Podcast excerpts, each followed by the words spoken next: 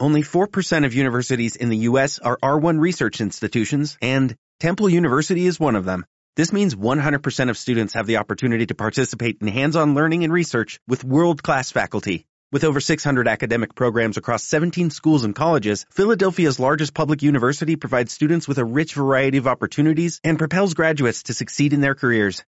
Temple University. Schedule a campus tour today at admissions.temple.edu slash visit. For us in this work. There's a lot of work to be done. There is tons and tons and tons of work to be done. Amen. Tons of work to be done. We need more help. Amen. I got to call in to TalkShoe. See, we need an electronic person just to do all this right here to where I don't even have to worry about it. And I don't want it to be you, Robert, either because you need to be listening to these sermons and and my teachings and worshiping and stuff. But we need help. We need more people to get involved.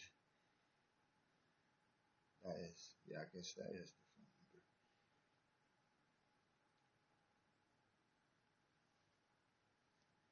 But so many people, they just want to be couch potato Christians.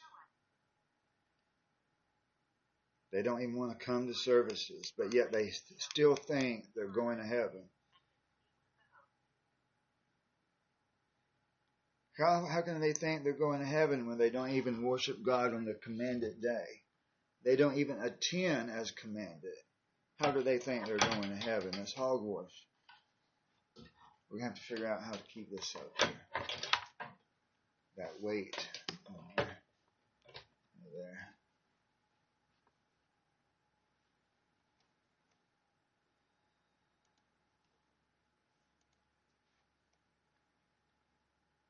Me finish getting all the electronic stuff set up.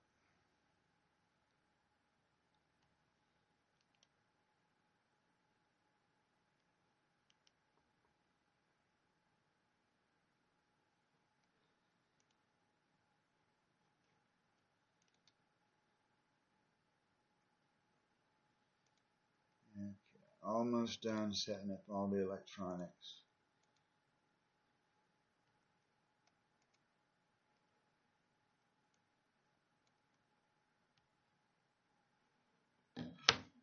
Okay.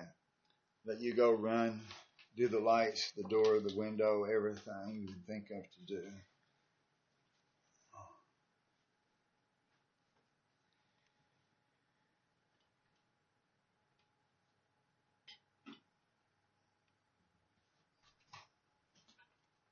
Got a new phone yesterday because my old phone, nothing was wrong with the phone itself, but I didn't have enough data on that particular phone plan.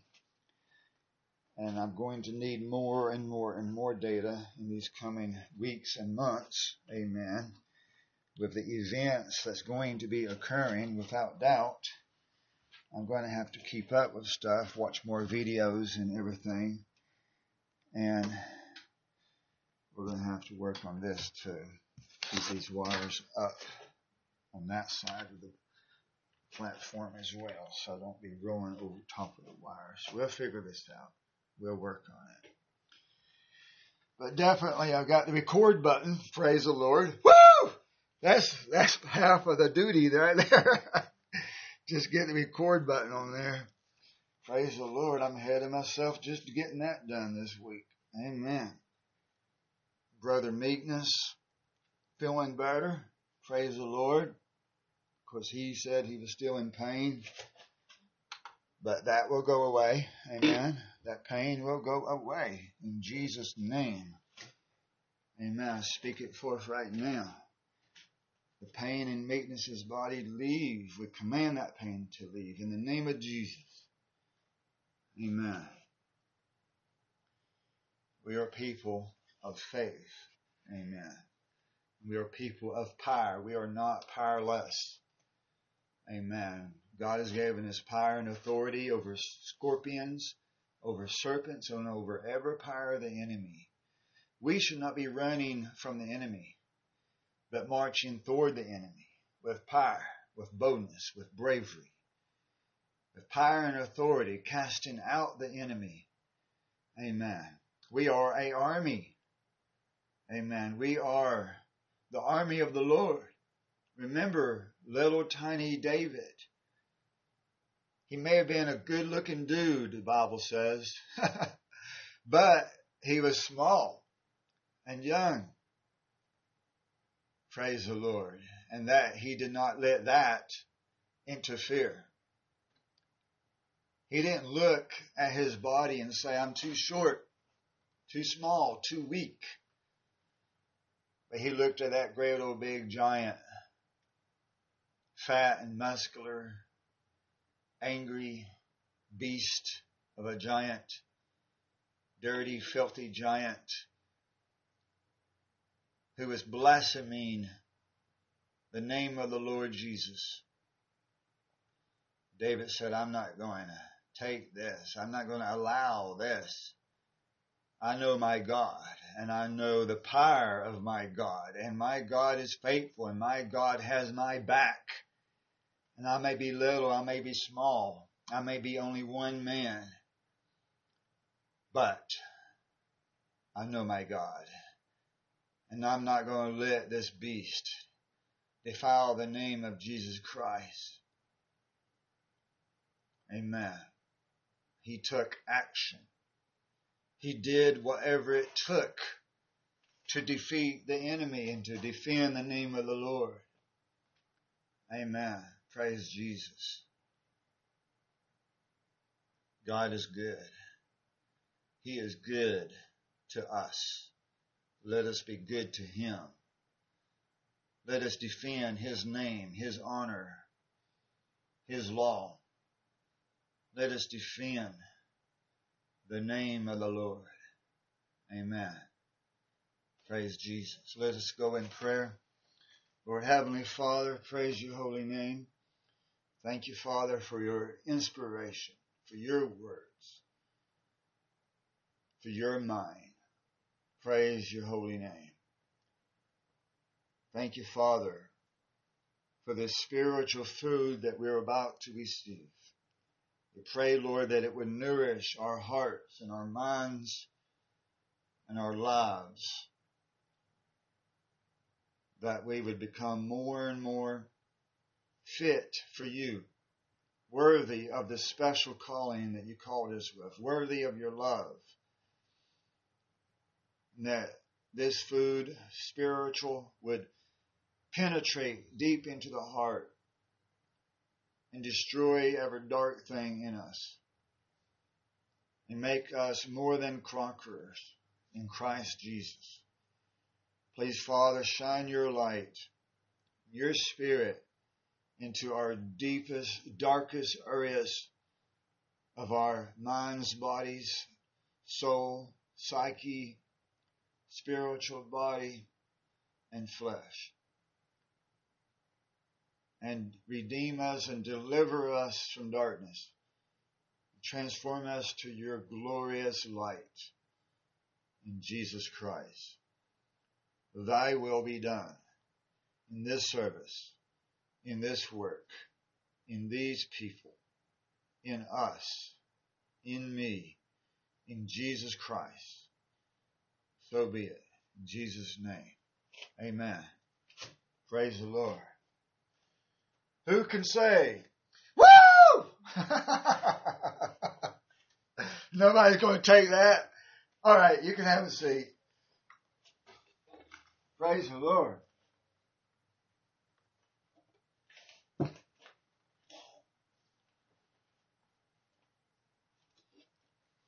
Revelation 3 is where we're going to start today. Revelation chapter 3.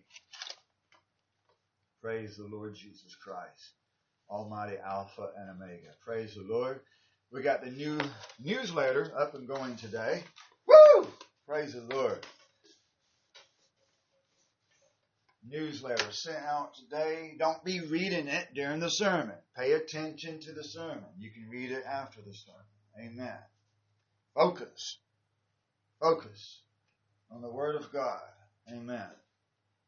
As you turn to Revelation 3, today is the 18th day of the ninth month of God's created calendar. 18th day of the ninth month.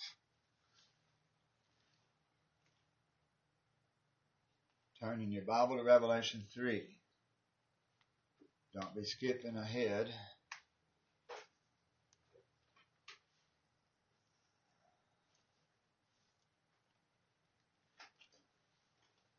Revelation 3 verse 14 is where we'll start. Now last week, I think it was, that we was talking about these particular verses about the Laodicea, or sometime in the last couple of weeks. The Laodicea church, a congregation 2,000 years ago, but also a congregation today, all of the congregation of God. This is a warning. This is a wake up call. This was a true congregation with a true pastor. It's not talking about Babylon. It's talking about his people, the called out ones. Verse 14, to the pastor of the congregation of the called out ones, people that were truly called by God, chosen by God. Amen. Write this, that the Amen, the faithful, the true witness, is talking about Jesus according to the last chapter of this book of Revelation. The Amen, the faithful, the true witness is Jesus Christ. He is faithful. He is true. That is what He is. Amen. All men may be liars, but God is true. Amen. And it says here that Jesus, the faithful one, the true one, says this. And he is the chief ruler. He is God. He is the Alpha. He is the Omega. He is the chief ruler of the creation of the Theos. And he says this in verse 15 I know. God knows. God knows. He says, I know your works, your deeds, your actions, what you do. That you're neither cold nor hot. I desire, I want that you were cold or hot. Be either for, for him, be good for God, or be for the devil. Be useful to God. Don't be useless to God. Amen. And that is in relationship to our works, what we're doing. That's in relationship to what we are doing. So we have to examine ourselves right there. What are we doing? Are we couch potato Christians? Many times I call this ministry a work because that's what it is. It is a work. This is the work of God on this earth right now. Amen. So many times I've said over and over, that every person that listens to these sermons, you should not be just only listening to the sermon, but rather also applying these things into your mind, into your heart, into your action. Amen. The Bible says don't just be hearers of the Word of God, but doers, the book of James says. Okay? Be a doer, a worker of the kingdom. That means printing the flyers and the articles from the website. The flyers are those one and two page, very concise, very condensed topic pages that's on that one link of gospeltracks.html. They're just tracks, one page gospel tracks. That is what the flyers are. A flyer is something that you put on somebody's car window or on the side of the drink machine. It's only one page, two pages. Print those out as well as the articles. The articles are sometimes very long, multiple pages, 20, 30 pages sometimes, even more than that sometimes. The articles are not small and condensed, but they are very long and very detailed, given many more scriptures, much more proof. So print out the articles and print out the flyers, the gospel tracts. Now the articles, because they're so long and thick,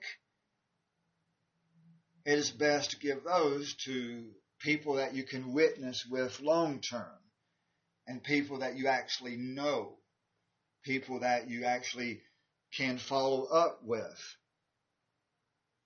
Give those to your family, your friends, and people like that. People that come into your house. Give them the articles and the flyers as well.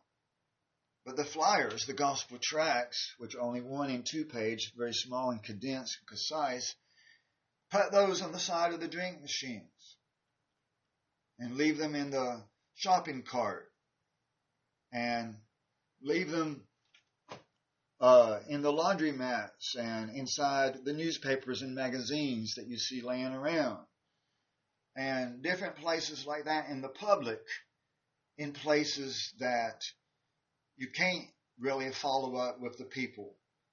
Just leaving a seed on the side of the highway, as the Bible says. Leaving a seed all over the place. Those seeds in that parable of seeds were everywhere. It says he scattered them all along the way. Everywhere as he went, the, the, the, the sower, the one sowing the seed, one planting the seeds, just go it everywhere. And many of them will not bear fruit. I don't know how many different locations. I haven't counted them. Is there three or four different types of locations that it names? And all of them, it did not stay there. It wilted, it fell away, whatever.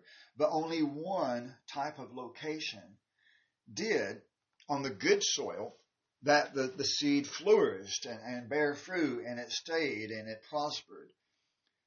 But the one that sowed the seed didn't plant just only on the good ground, but he planted everywhere as he went.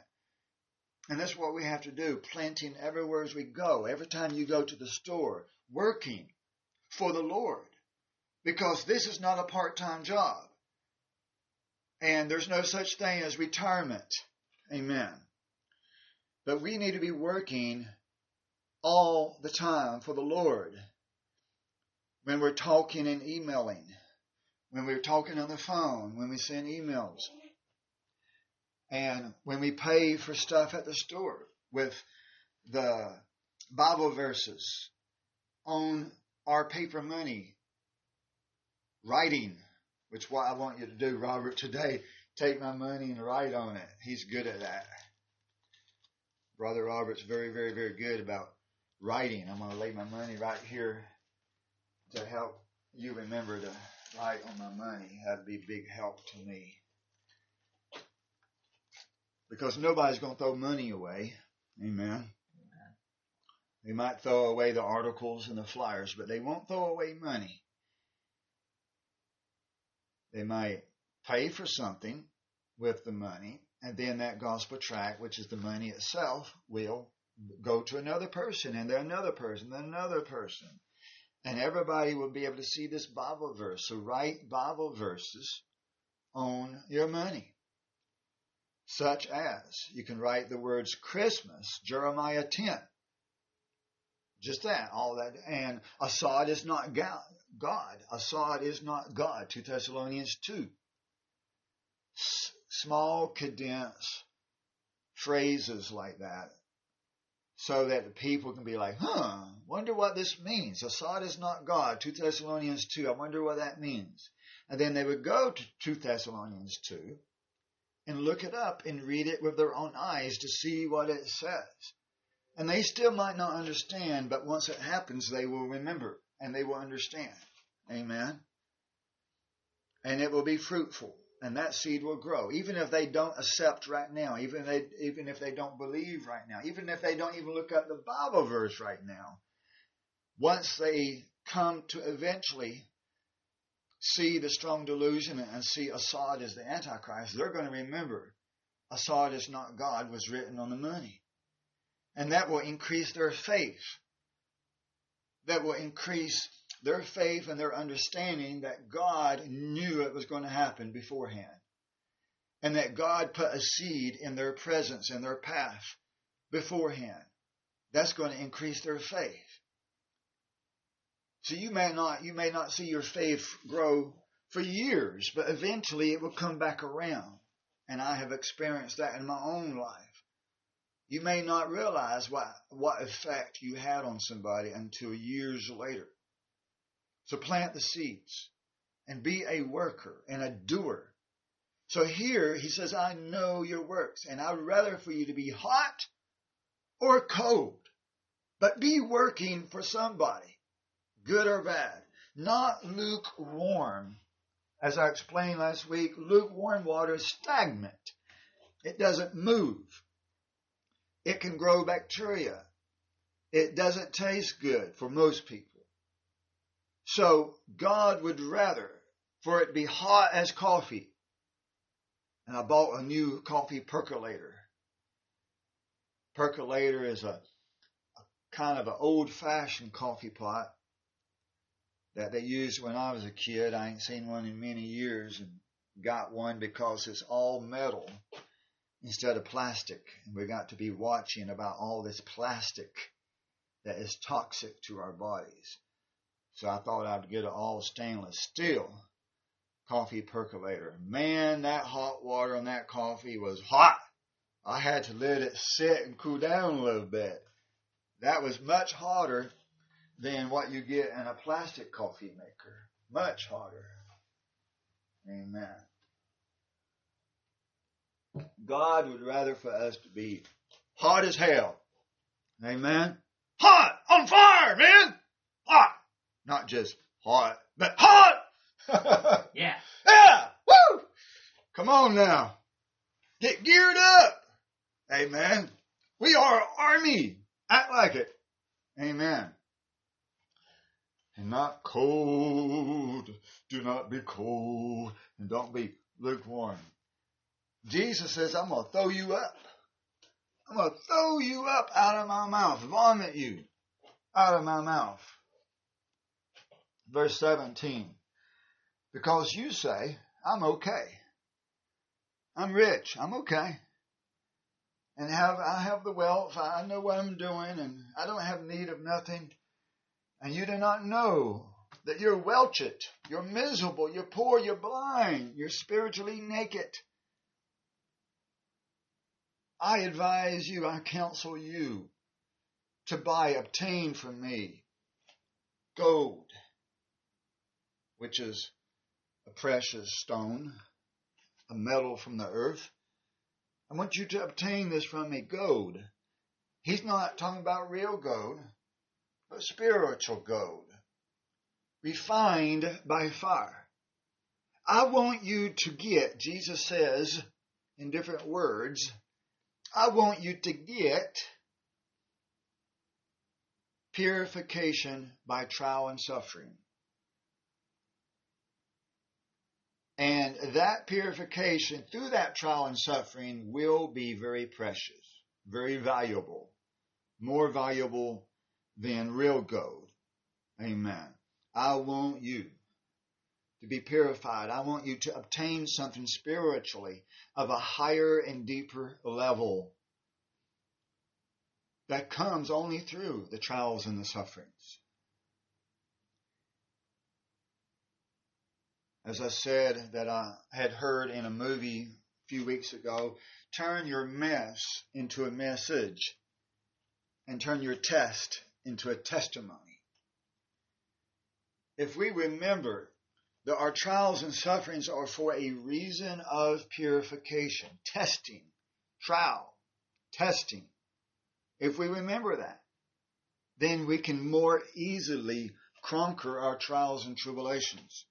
The more you grow in the truth and the more you grow in Jesus Christ, the more you are going to suffer tribulation. The Bible promises tribulation. The Bible never promises that this is going to be an easy road.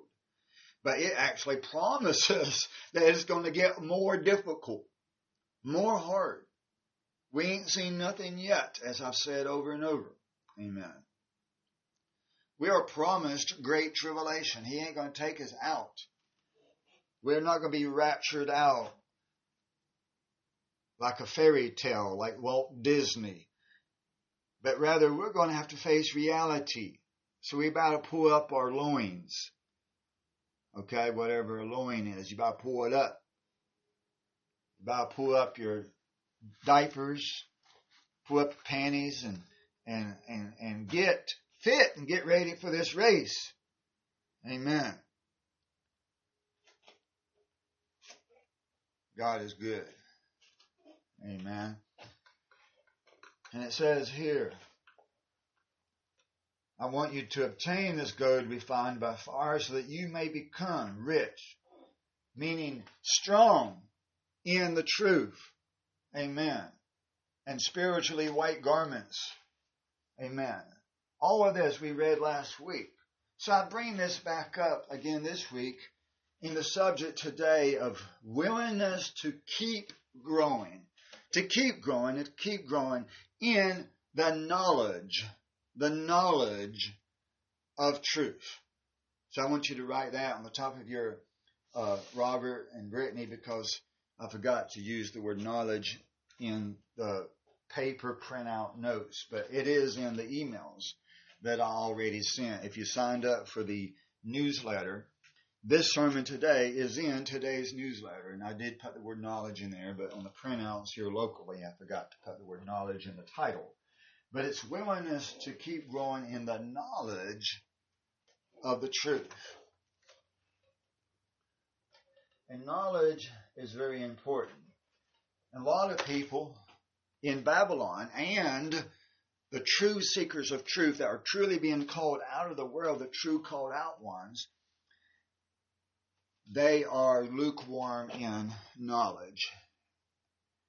And they are not willing to keep growing in the truth because they think they're already spiritually rich. They think, many people think, that they've already come to a certain level of the truth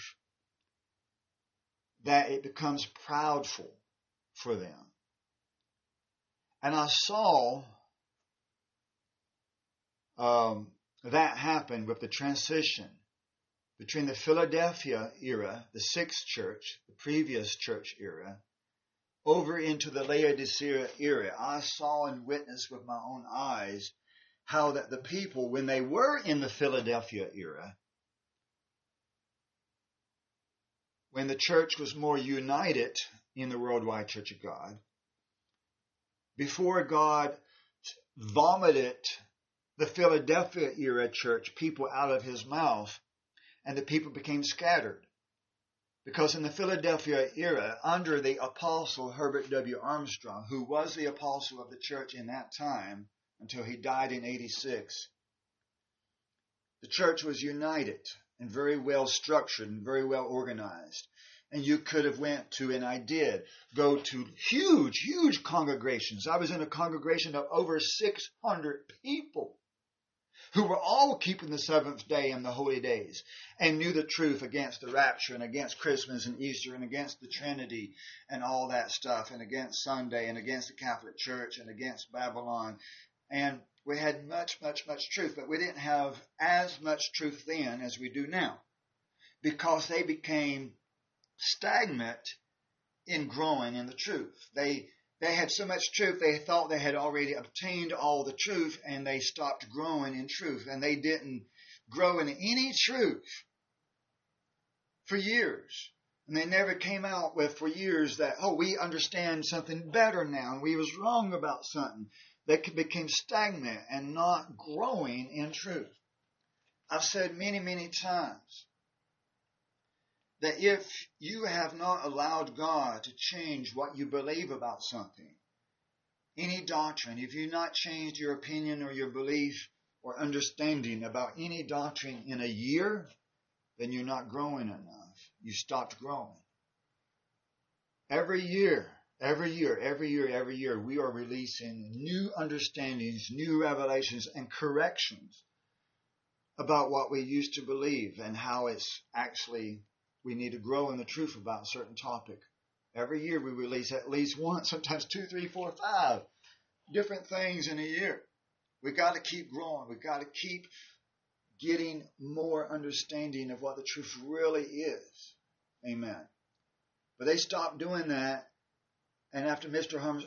Armstrong died, it wasn't just his death, but rather it was the people's pride that God said, I ain't going to have nothing to do with you anymore, and I'm going to scatter you. And now the remnants of the worldwide church of God is now scattered into literally, literally hundreds, perhaps thousands, I'm sure thousands, of different denominations and groups, sects of people, including many of the Y names. Because they just got worse and worse. Once you turn to vomit, vomit is pretty nasty. Vomit stinks. Vomit is nasty. So once God spat these people out of their mouth, they became nasty, whining people. Because God rejected them. If He vomits you, then God is rejecting you. And He rejected them because of their pride and stubbornness and not growing in the truth. And they became scattered as vomit does scatter all over the place.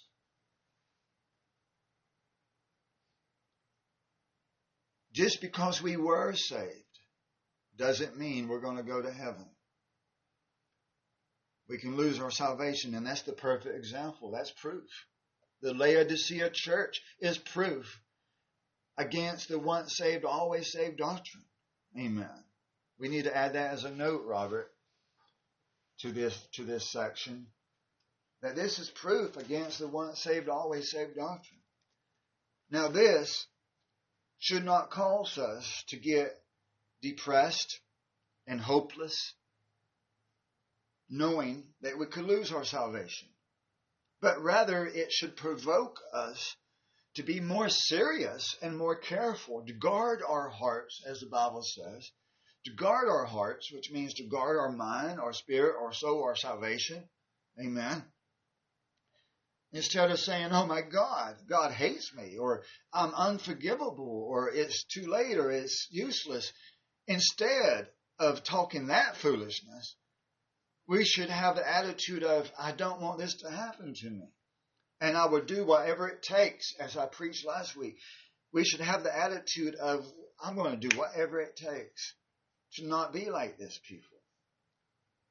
And if he did already reject us, the Bible promises that if we will confess our sins, that He is faithful. He is the Amen. He is the true one. He loved us first. Amen. He died for us while we were still sinners. That some of us, as it says, that some of you were homosexuals and murderers and thieves and idolaters. Every one of us did worship the devil. Every one of us. Not just me. You did. Every one of us when you were keeping the Sunday church thing, when you was doing the Christmas and the Easter and the Valentine's Day and all that crap, you were worshiping the devil. You didn't mean to. That wasn't your intent. And God knows that. But you still did it as a, out of out of a mistake, out of ignorance and so forth, and out of tradition and out of culture and so forth. God is forgiven. God is understanding. Let us understand that. Let us believe that He is the Amen, that He is the true and faithful one, the Holy One. And let it, all this warning and this edification, this Word of God,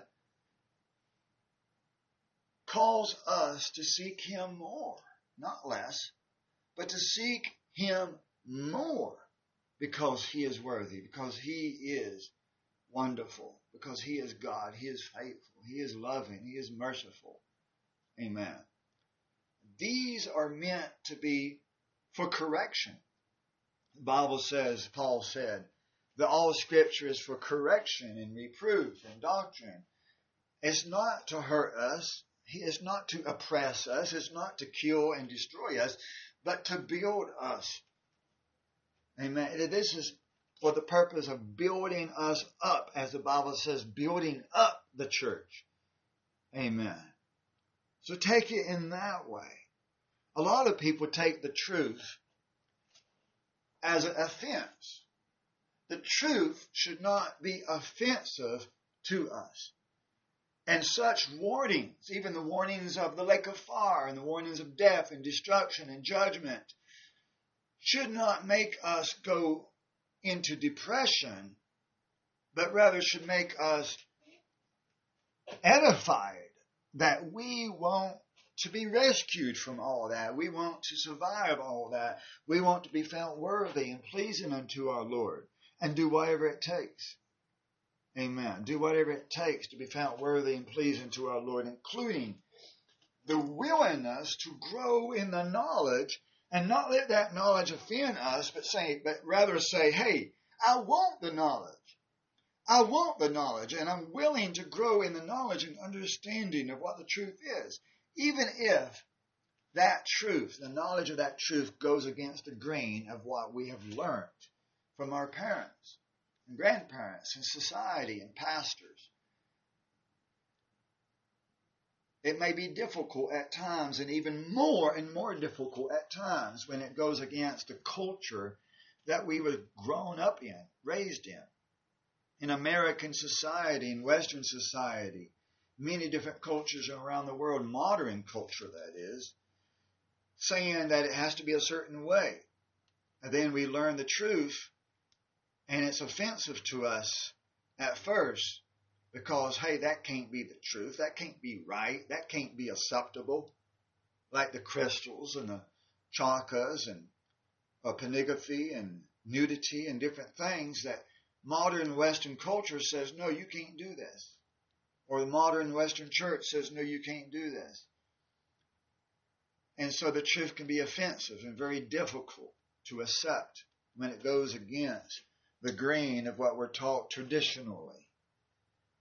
But if we love God, who loved us first, and if we want to make it in, if we want to be in paradise, if we want to be assured of our salvation, if we want joy, if we want peace, then we got to be willing to accept anything that God gives us.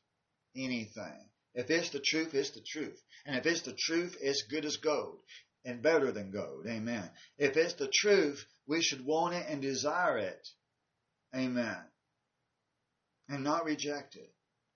And be willing to fully, fully, fully embrace whatever the truth may be whatever it may be. We need to pray. Father, please help us to accept the truth, whatever it may be. But many people, when they're studying the Bible, they're trying only to prove only one side of the story. And they won't even look at the other side of the debate. And how can you grow in the truth like that?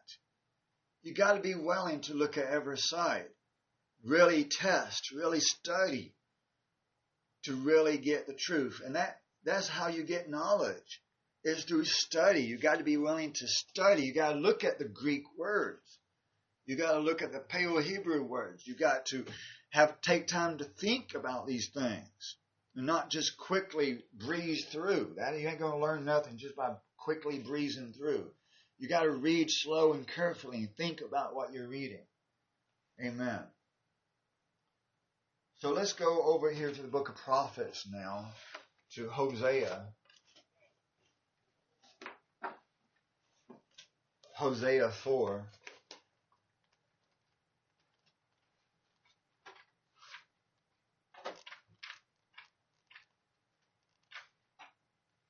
This is page 166 in the Prophets, Volume 4, page 166.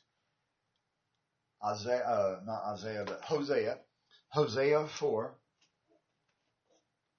Praise Jesus.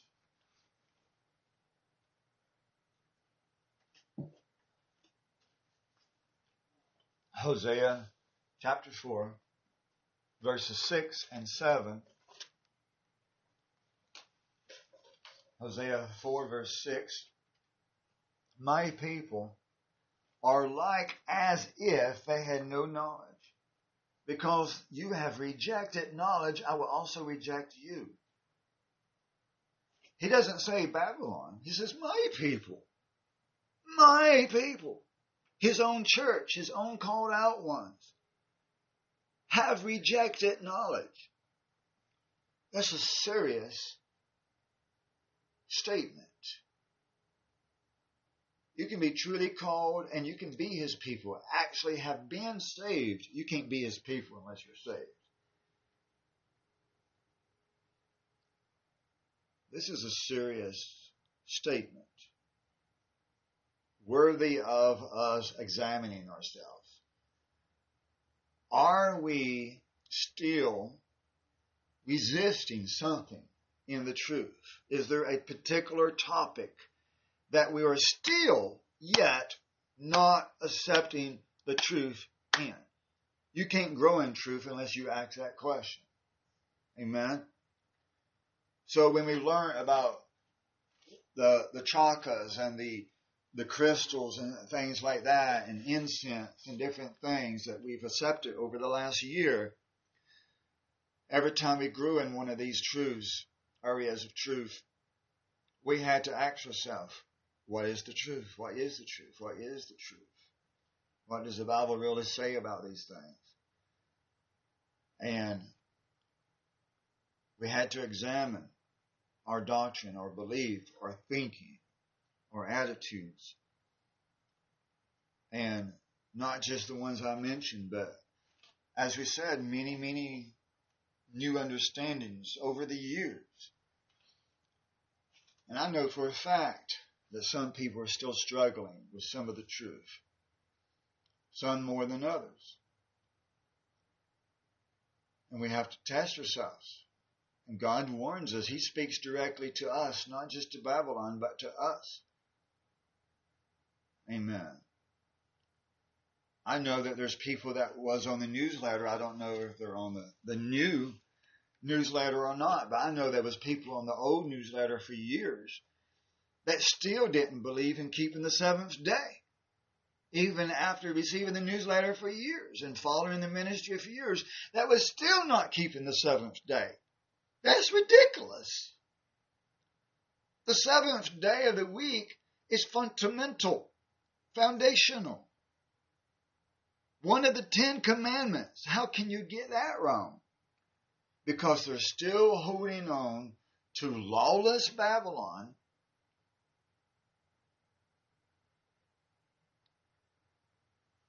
And not understanding something so simple, so easy. I mean, you can't get more easy than counting one to seven. Come on, a little child can count one to seven and look at the calendar and see what day it is and read the Ten Commandments and, and where it says it's the seventh day, not the first day. You can't get more simple, more easy than that. Stubborn, rebellious, proudful and definitely not hot for God, because if he was hot for God, you could understand such simple, easy, basic, elementary stuff.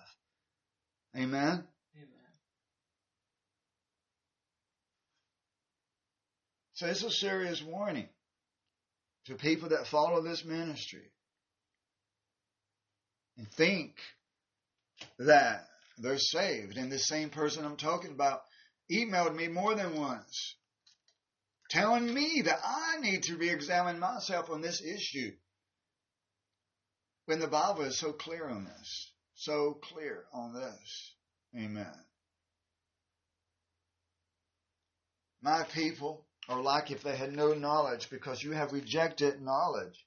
I will also reject you that you shall not minister as priests to me and, and as you have forgotten the law of God, the commandments, the law of God. I will also reject your children, even your children. Amen. Because what we do affects the next generation, the people that we raise, the children we raise. If we raise them believing lies, they're going to believe lies. Amen.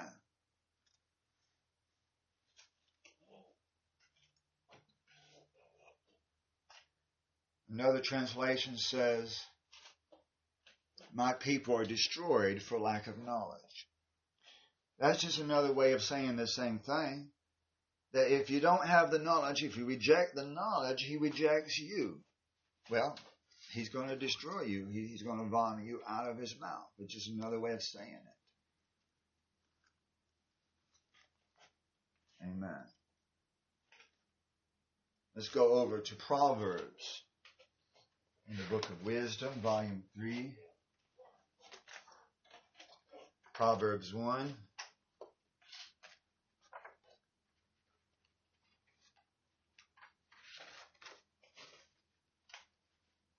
Now, we usually think of Proverbs as a book of wisdom, talking about wisdom more than anything else, all throughout Proverbs. Wisdom, wisdom, wisdom, wisdom, wisdom. And what is wisdom? Wisdom is understanding and knowledge. When you have wisdom, if you're a wise person, then you understand things deeply and you have knowledge of facts, the reality. You see things for what they really are. You see things deeper. You really have knowledge and understanding of things. Amen. Proverbs 1,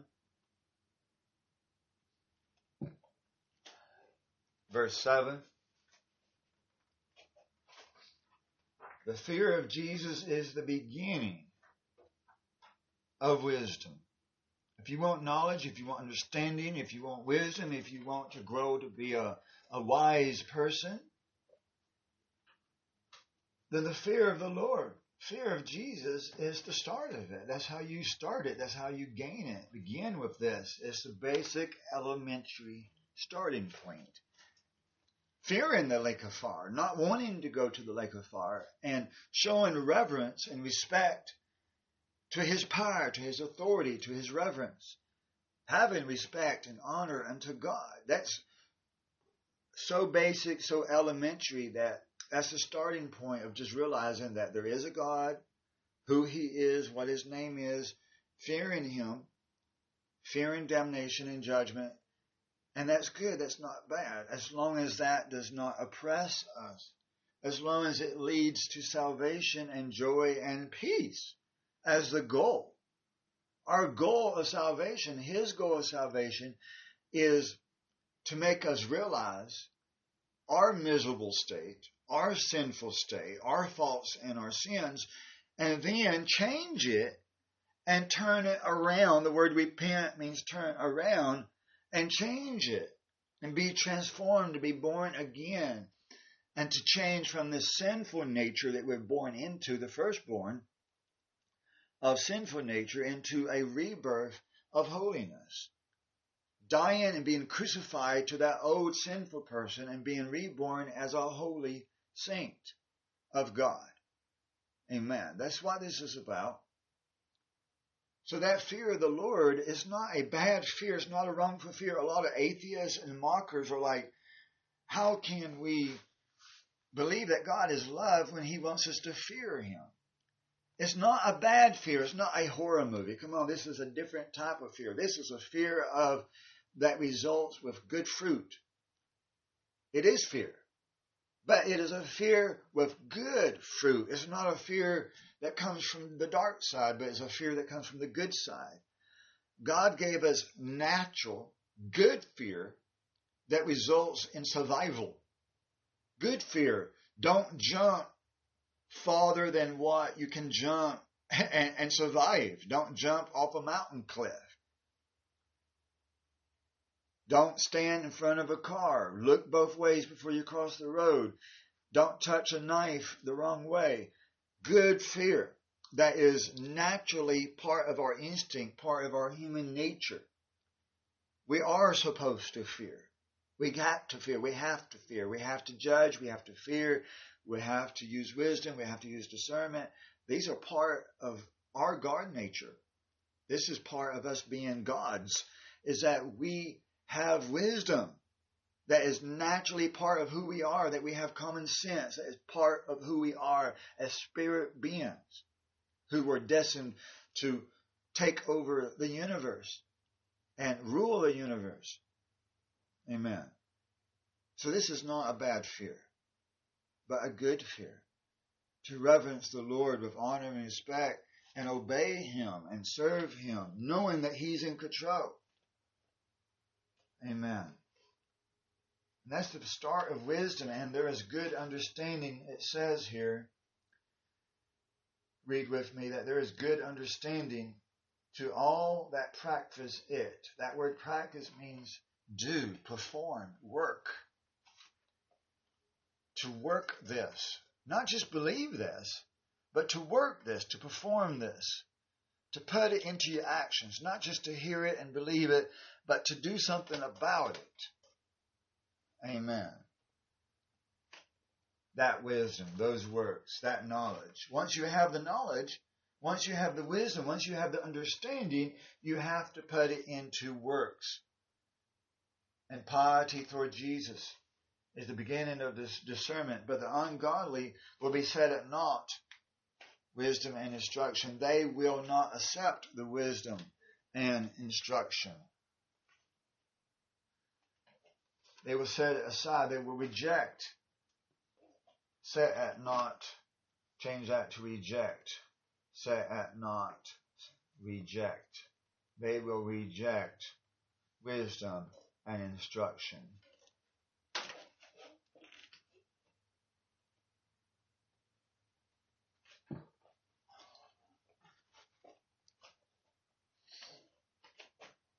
Then look down to verse 29.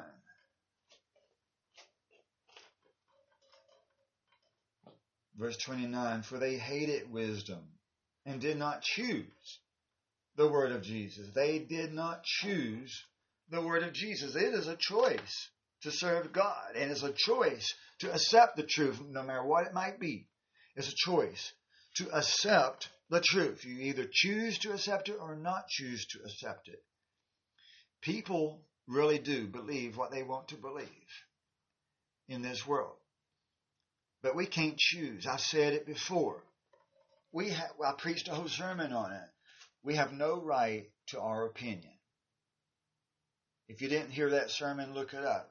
We have no right to our opinion. We don't. The only thing we have a right to about something related to that is we have a choice to believe the truth or not believe the truth, to believe the truth or reject the truth. That is the choice. We don't have a right to our own opinion. We accept God's opinion. We accept God's truth or reject it. That's all. That's all. That's the bottom line. Amen. We choose to accept salvation or reject it. Knowledge, wisdom, the truth, whatever God has for us, salvation, His blood, salvation, joy, peace, depression. We choose these things. We choose these things. Person got upset with me years ago because I said this truth, but I say it again because it's true.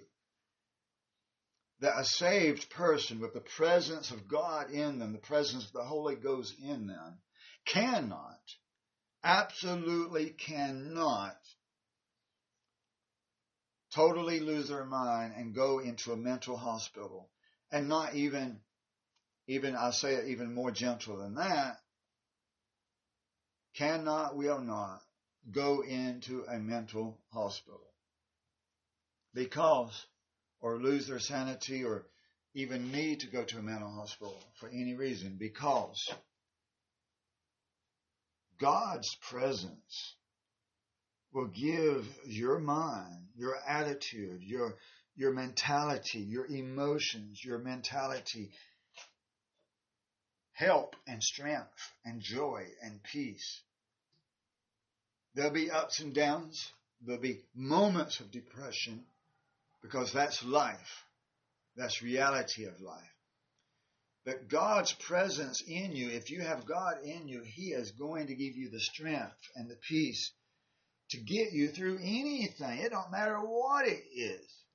So how can you say that you are truly saved and have God's presence in you and go to a mental hospital? That's crazy. That doesn't make any sense. It's illogical.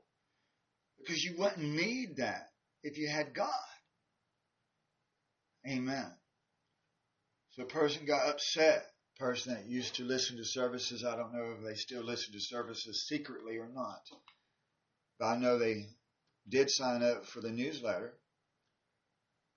So they're still following the ministry in some degree. But they got upset that I said that. But it's the truth. The reason they got upset that I said that is because evidently they think that that God does not give that type of strength. That God is not a source of strength and comfort and peace. That God does not make you more than a conqueror in Christ Jesus. Amen. That God will not protect you from demons. That God will not protect you from insanity. That God will not give you the strength to get you through anything. Amen. You either believe in God or you don't believe in God. You believe in His faithfulness, His strength, the joy and peace that comes from Him, or you don't. It's that simple. Amen. This is simple theology. Amen. But people are offended by the truth. Amen. You don't have to be paranoid about every person that pulls in your driveway if you believe in God's power of protection. Amen. And you wouldn't assume wrong about every person that talks to you in the grocery store of what their intent is, be paranoid about everybody's intent if you knew God. If you had the peace that comes from God, this peace unspeakable, unimaginable, overflowing peace, then you won't be paranoid by everybody and their intentions. A person that is paranoid by everybody's intention needs to get saved.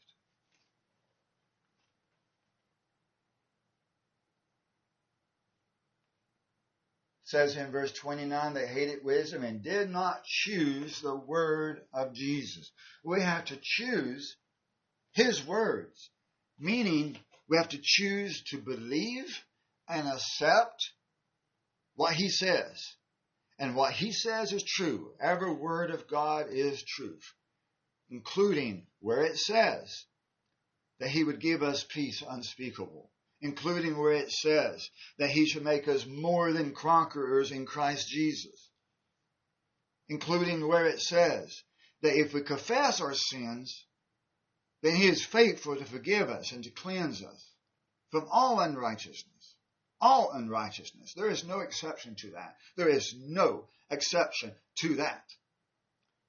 He has healed and saved and delivered Satan worshippers, homosexuals, sodomites, murderers, crooks, thieves, the man on the cross next to Jesus, and anybody else. There is no sin too great, too big for God.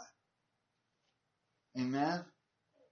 He is the faithful, He is the Amen. Look at chapter 2, Proverbs 2, verse 6. Proverbs 2 verse 6, for Jesus gives wisdom. And from his presence comes knowledge and understanding. Amen. He gives wisdom. We need to accept it. We have to choose it. We have to accept it. And knowledge and understanding. Amen. So we have to accept that and be willing to grow in that, no matter what it is even when it convicts us of our sins, even when it convicts us of false theology, even when it convicts us of uh, our weaknesses and our faults and our transgressions. We got to be willing to accept correction, even when pastor steps on our toes and calls our name out in public. We got to be willing to accept correction because we got to have fear of the Lord. And this fear should not be something that oppresses us, but rather provokes us to repentance. Amen. Look at chapter 12. Proverbs 12, verse 1. He that loves instruction loves sense. Now that word sense, we're going to have to change there, Robert, verse 12, uh, chapter 12, verse 1. Sense, change that to knowledge. Loves knowledge. He that loves instruction loves knowledge. But he that hates reproofs or correction is a fool. Reproofs is another way of saying correction. So let's read that again. He that loves instruction loves knowledge. That instruction can also be translated as discipline. Is another possible way of translating it. He that loves discipline or instruction loves knowledge, but he that hates reproofs or correction, he's a fool. Another way of another way of translating fool is stupid. He's stupid. These are just different alternative translations. They're all correct. Every word of every word of this is correct. But there's different ways that you can say this, different ways that you can translate it, and they're all correct and they're all true. But one word might help you understand it better than the other word. So we've got to be willing to accept the correction, the instruction, and the reproofs. We got to be willing to choose and accept harsh criticism. Paul told Timothy to hug and kiss everybody and, and, and suck on their toes and just kissy, kissy, kissy and make everybody just baby everybody up? No. That's not what Paul told Timothy to baby everybody up. No. But he told Timothy, the Apostle Paul told Timothy to rebuke and to correct with love, yes. But it's in the spirit of love that we do use harsh, bold words. Even the Bible does call people fools, which can be translated as stupid. Same word. Just different way of saying the same thing. We've got to be willing to accept discipline and rebuke and correction. Amen. And not be offended when we hear the truth.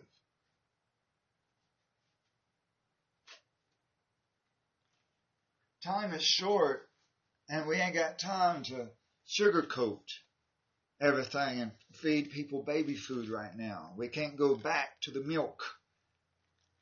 But we need to get even keep growing in the truth. There's more truth, more revelations, more articles that are to be released.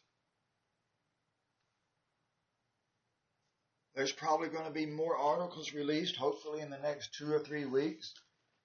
Are you ready for it? Are you ready for the next revelation? The next astounding, amazing mind blowing revelation. Are you ready for it? Buckle up. Buckle your seatbelts. Pray that you be willing and ready to accept the next steak. Nice, thick steak of this spiritual food. Amen. We're going to have to go to a steakhouse one day, Robert. Amen. Outback. Have to go all the way up Johnson City for it, but it'll be worth the drive and the price. Just one time. Spurge a little bit before we have to starve.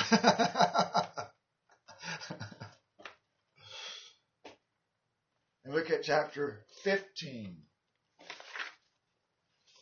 Chapter 15, verse 14. Chapter 15, verse 14. An upright heart seeks discretion, but the mouth of the uninstructed will experience calamities.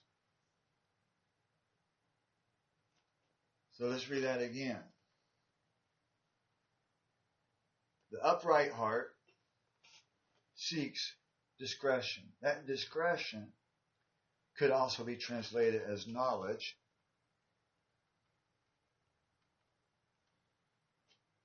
For the mouth of the uninstructed, the uninstructed could also be translated as fools. And they would experience calamities. And the calamities could also be translated as destruction, alternatively.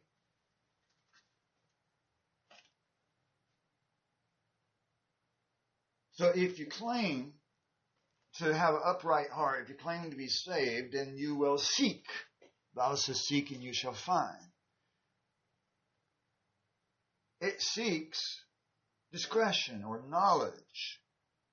Discretion is like determining one thing from another, determining right from wrong, seeking knowledge, seeking what's right, what is God's real will. If we're really saved, we're going to seek knowledge. We're going to seek the truth. We're going to seek it out. But the mouth of fools, those that are dumb, those that are uninstructed, those that are ignorant, they're going to experience calamities, destruction, vomiting, destruction, plagues that's going to come upon this earth in the tribulation.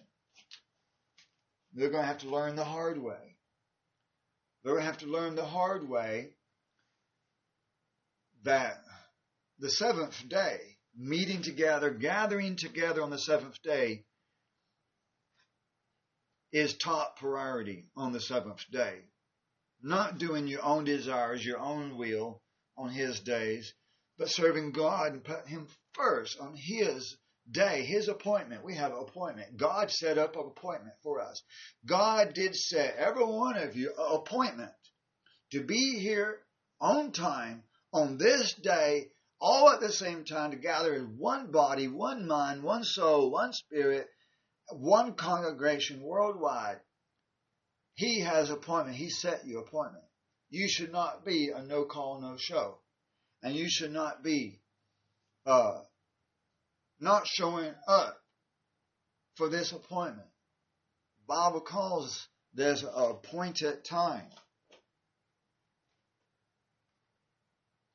And we can only choose to accept or reject his commandments his righteousness, seek or not seek. Amen. But those that reject, they will suffer destruction. They will not be protected, no matter where they go. If they reject obeying God and put Him first.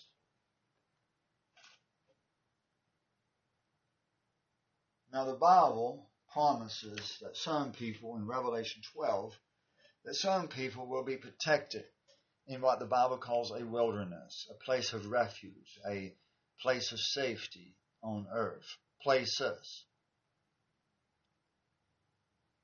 But it don't matter where you're going to be. If you're disobedient to God, it don't matter if you are in one of those places of safety there's going to be people that will fall in the wilderness, die in the wilderness, as they did in the first Exodus. They crossed the Red Sea. They had Pastor Moses, Pastor Moses, as a true man of God, a true prophet of the Lord. And they still died in the wilderness.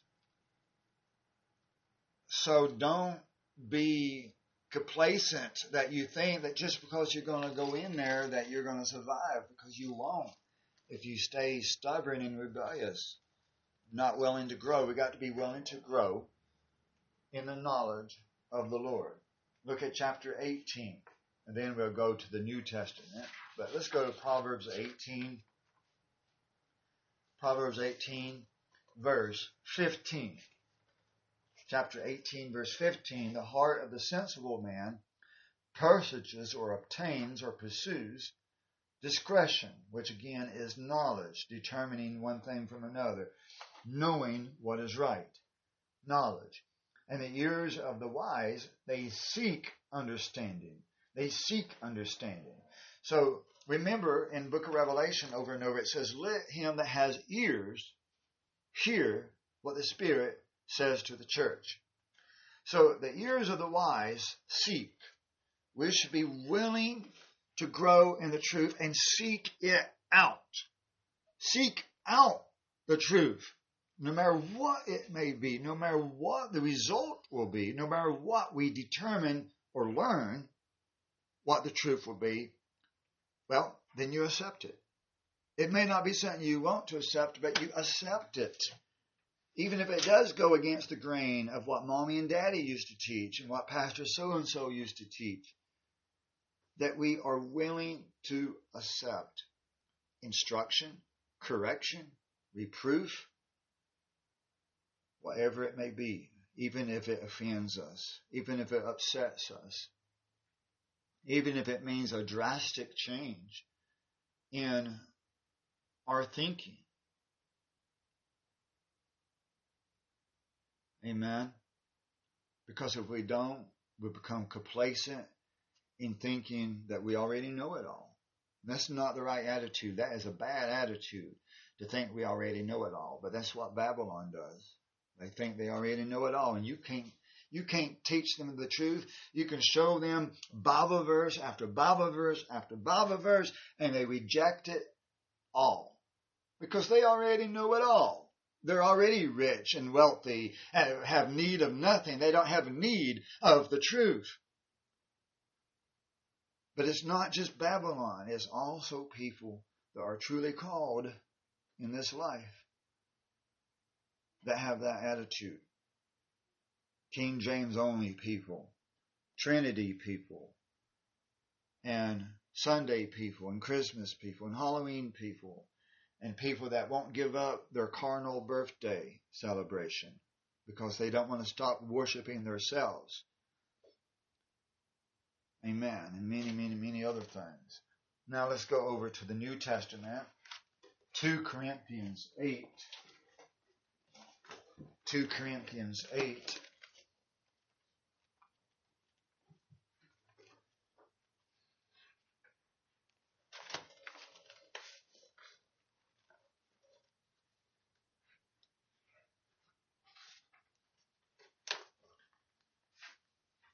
And I said earlier that don't be reading the newsletter during the sermon, but there is one exception to that is that the notes to today's sermon is in that newsletter.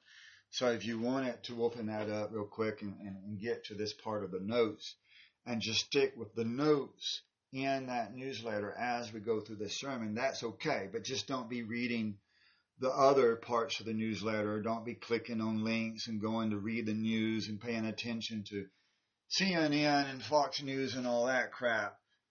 If you want to open the newsletter and just follow along in the notes, that's fine, but please stay focused on the sermon, the Word of God. We ain't got much longer to go here. So we're going to 2 Corinthians chapter 8, verse 7.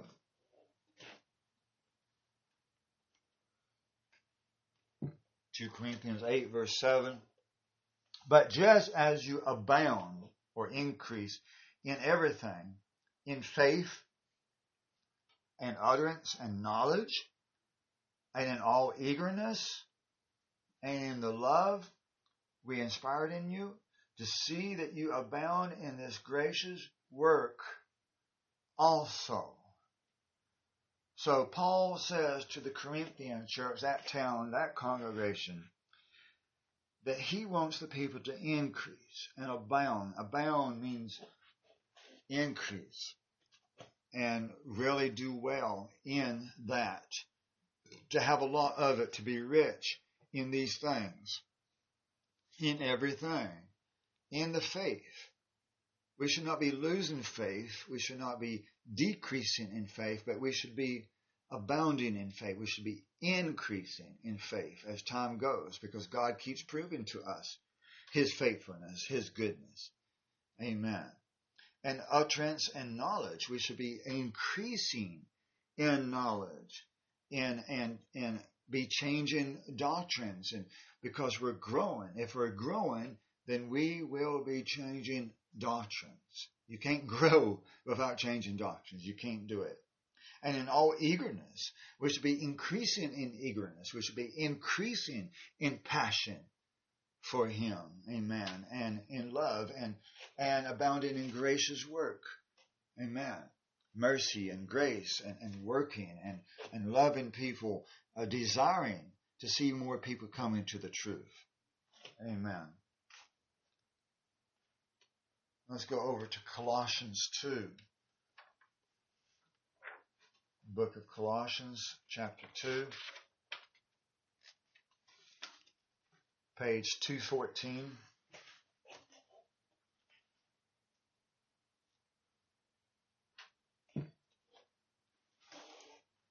Page 214 in the paperback copies of the New Testament. We'll be coming out with brand new updated paperbacks in February.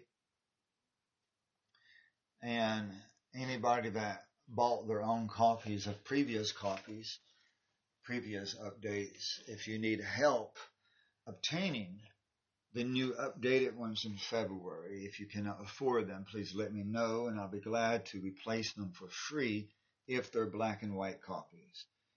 As far as the color copies, I can make a deal with you and provide you wholesale costs if you need that financial help in February to obtain these updated new editions uh, coming out in February. As we do the sermons every week, I tell you that it's better translated a certain way. That gets edited and all those new edits will be in the new update in February, God willing, in February. In Colossians 2, verse 2 and verse 3, Colossians 2, verse 2, that their hearts may be encouraged, having been knit together or built up together in love and obtaining to all the wealth that comes from all the full assurance, not physical wealth, but spiritual measure. Spiritual wealth that comes from the full assurance of understanding. In a true knowledge of Theos mystery, that is Christ, in whom are hidden all the treasures of wisdom and under and knowledge. Amen. And I say in verse 4, I say this, that no one will delude you or deceive you with persuasive argument some of these wine name people and Sunday people and other deceivers, workers of the devil, sometimes they have persuasive arguments. But your your guard, as the Bible says, guard your mind, guard your heart, guard the truth, and hold fast to the truth, and let no man seize your crown. The protection is the presence of the Holy Ghost and your continued growth in the knowledge of the truth. Amen. That no one will be able to delude you, deceive you, pull you away from the truth because you know what the truth is because you've truly studied it. You've prayed. You've fasted if necessary. Amen. Because there are people out there that would try to pull you away from the truth. And they will use every persuasive argument to do it. So you've got to be well rooted in the truth. You cannot be well rooted in the truth unless you truly believe, truly believe God, His faithfulness, His truth, His strength, and rely upon Him and make Him your root and your foundation. Not your pastor, not your husband, not your wife, not your best friend, not your denomination, not your religion, not your King James Version, but God, Jesus Christ, your foundation as I preached recently. That Jesus be your foundation, your chief cornerstone that will hold you together. He will hold you together. He's the cornerstone. He will hold you together. Amen. No matter what, no matter how difficult the storm, He will still hold you. If you got Him, no matter how much that tornado and that hurricane, that earthquake shakes you, you shall not be moved The Bible talks about that. Like a house built on a rock. Remember those three little pigs and the wolf, the big bad wolf that blow your house down. You have to have your root deep through worship and study and prayer and praise and gratitude and thanksgiving that the devil will be able to shake your composure. Like the woman in Maccabees that witnessed seven sons, men of God, ripped apart in front of her eyes. But she did not cry. She did not beg. She was not in fear. She was not shaken in her composure. But she was mighty in God. A great witness of what God can do in us, even in women. Men are to be strong. But even women can obtain strength in the Lord. And that woman did. None of her sons set forth a bad example, and neither did she. She had raised those men to be mighty in the Lord. Bold and strong men, real men, not wimps. All seven men died in honor, not in shame. I guarantee you that they will have great places in the kingdom. Those seven men and that woman, that mother, they will have great places in the kingdom. They will have much rewards, great rewards, many crystals. They will have many shiny, beautiful crystals. Amen. Their rooms, their mansions in Jerusalem will be grand, and their names will be written in stone. They're still written today for our testimony, our witness. Those book of Maccabees are important this time of year. Fiesta of, of dedication coming up next week. Next seventh day. One week away from today is eight days of dedication. What better time of year to rededicate ourselves to the Lord and to dedicate ourselves even deeper, to, to, to test our foundation, to test our root. That we are the temples of the Lord today, and we need to test our foundation and our root. Amen. And, and prepare for the storm to come because Ezekiel 38 promises us a storm to come upon this land. This should not be very, very, very distressful to us. This should be easy. This is all motivating. This is motivation from heaven. This should give us hope. This should give us strength. This should give us peace. The Word of God is life. The Word of God is not death. And His, His commandments are not grievous and burdensome to us. These are words of life. Jesus is the Word of God. And all of the Word of God comes from His mouth, from His Spirit, from His presence. Amen. God is good. His Word is good.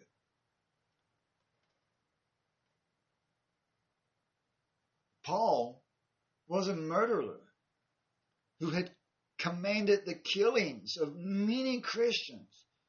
He fought against God. He kicked against God. He persecuted God. Jesus said, Why do you kick me? Why do you persecute me? Is what Jesus said to Saul. And God still saved him. Still. A man who had committed blasphemy against Jesus Christ, who had rejected God, who had rejected Jesus, who fought against Jesus, he, Paul was anti Christ. He did not accept Jesus as God at first. He was anti-Christ. He was one of those men at one time in his life. He was one of those men that the Bible says we're not supposed to even welcome in our house, not even uh, not even bid them Godspeed, not have anything to do with them. But God saved him. That shows how great His mercy, His love, His faithfulness is. He loved us first before anybody else did. Paul was a, a single man. We don't know of any time that he might have married, although he may have, we don't know. But he was single, at least, in some of his writings. That he encouraged other men to stay single so that they could work in the Lord and not be distracted by the women. But he also understood that it was the natural thing for a man to get married. And it is the natural thing for a man to get married and be with a woman. Men need that. But he also understood that the top priority in a man's life and in a woman's life, in anybody's life, is the first commandment and the Ten Commandments. That God is first, and we are to have no other God before us. Not husband, not wife, not money, not house, not career. No person, no thing should be our foundation and our root, but only God. Psalm 23 that the Lord is our shepherd. We shall not want or need any other substance. He is our refuge. He is our high tower, our hope, our foundation, our root. He is everything to us. Amen. And we must be willing to accept His truth, His knowledge, and His direction in our life. His direction about where we are to go, not depending on our own knowledge and our own understanding and our own opinion about where we're going to go, where we're going to flee. Got to be careful about that. Because if we go according to where we think we're to go, we're not going to end up in the right place. We have to wait on His direction. Wait on His direction about where you're going to go. But for some people, according to where on this earth you live, the common sense thing, which does belong to the Lord, common sense belongs to the Lord. Amen. Wisdom comes from the Lord the common sense, the wise thing to do if you lived in America and perhaps certain other locations near the United States, the common sense wise thing to do is go to where the apostle is. Go to where Moses is. Go to where Noah is. Go to where Joseph is. Go to where Paul is. Go to where the teacher is that God has chosen. The Bible says, go to where He has put His name, His power, His authority. Amen. That would be the common sense thing if you lived in this part of the world. Amen. People need to use wisdom. People need to use wisdom is common sense. Common sense. Come on now. I don't understand people. Do you, Robert? I don't think you understand people. You say all the time, I don't understand people. You would think, you would think this room would be full, but they're not full because they are offended by reproof, by correction. They are offended by truth and they won't be treated as babies. And I won't treat people as babies. I won't. Because this is a military, this is an army, this is boot camp, and this is what the people need. They need strong words. Amen. And also, before I forget,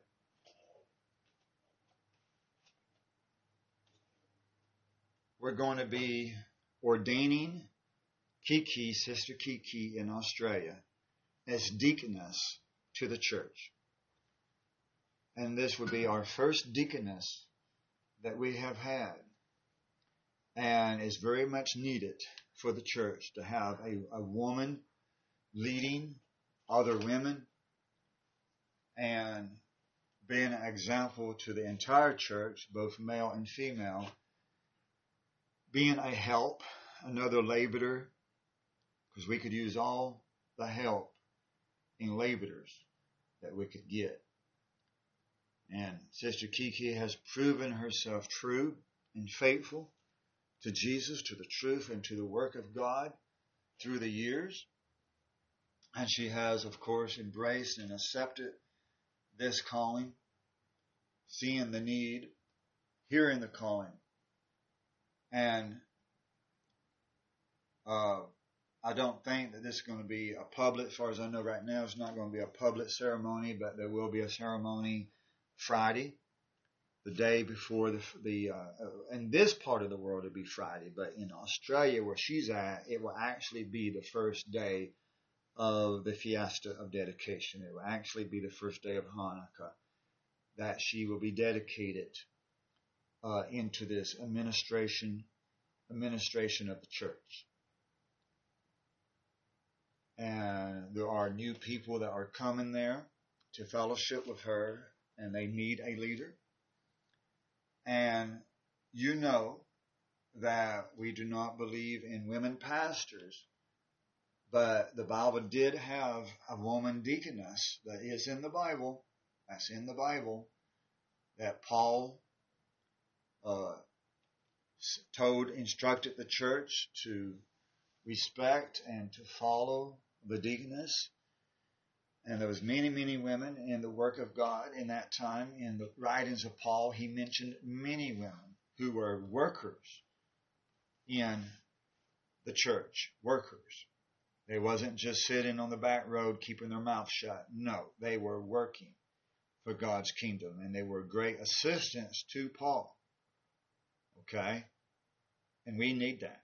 We need it whether it's male or female, we need all the workers that we can get.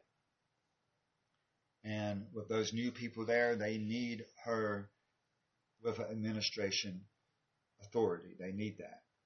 So you got to have leaders in every part of the world, in every nation. You have to have leaders in every nation. And the Bible says that too. And we did ordain meekness as a deacon here all back too.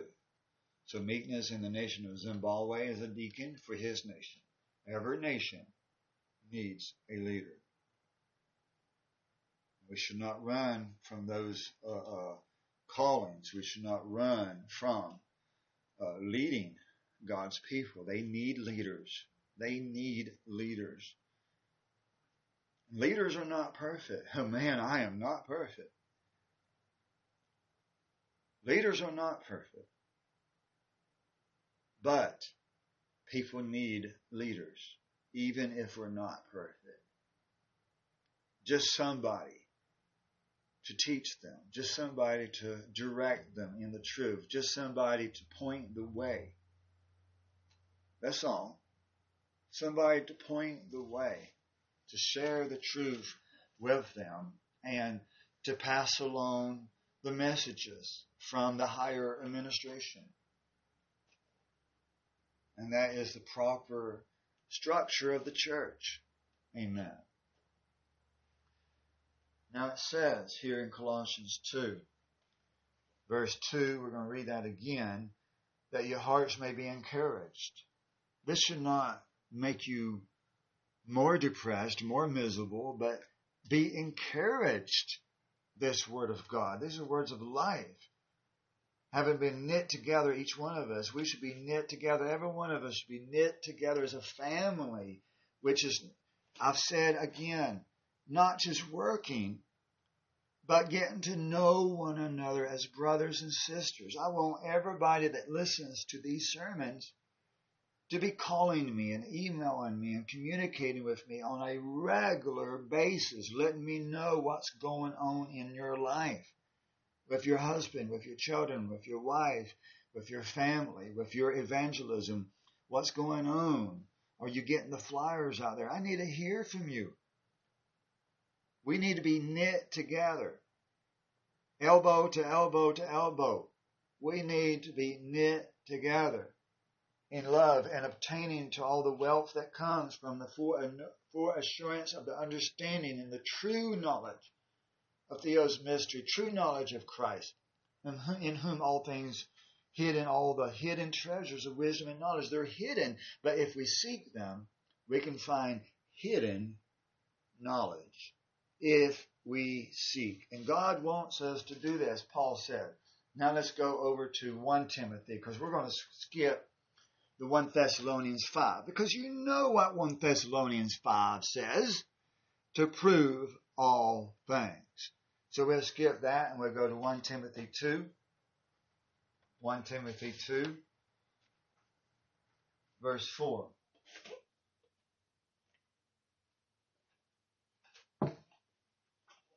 One Timothy two, verse four. Who desires all mankind to be saved and to come to the knowledge of the truth. Jesus Christ, God, wants every person to be saved. He's not willing for anyone to perish. It don't matter what your sins have been. It doesn't matter who, who you have treated wrong.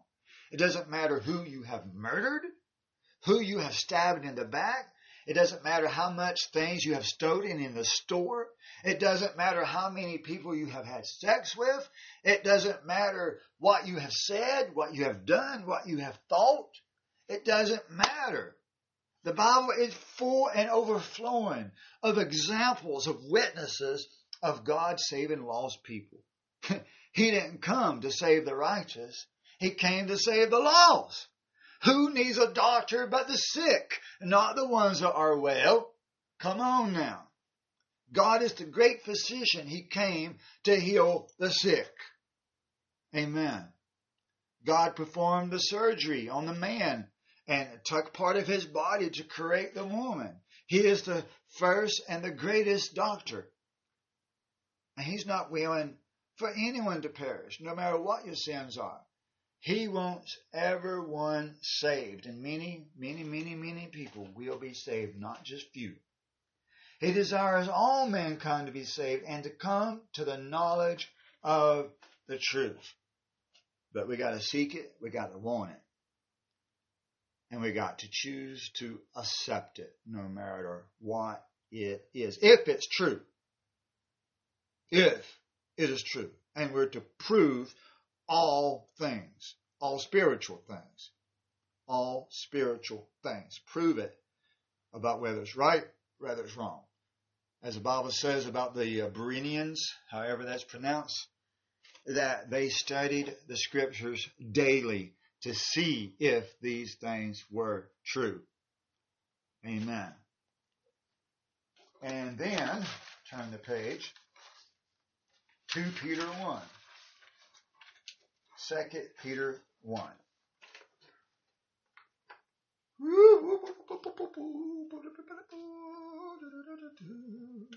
2 Peter chapter 1.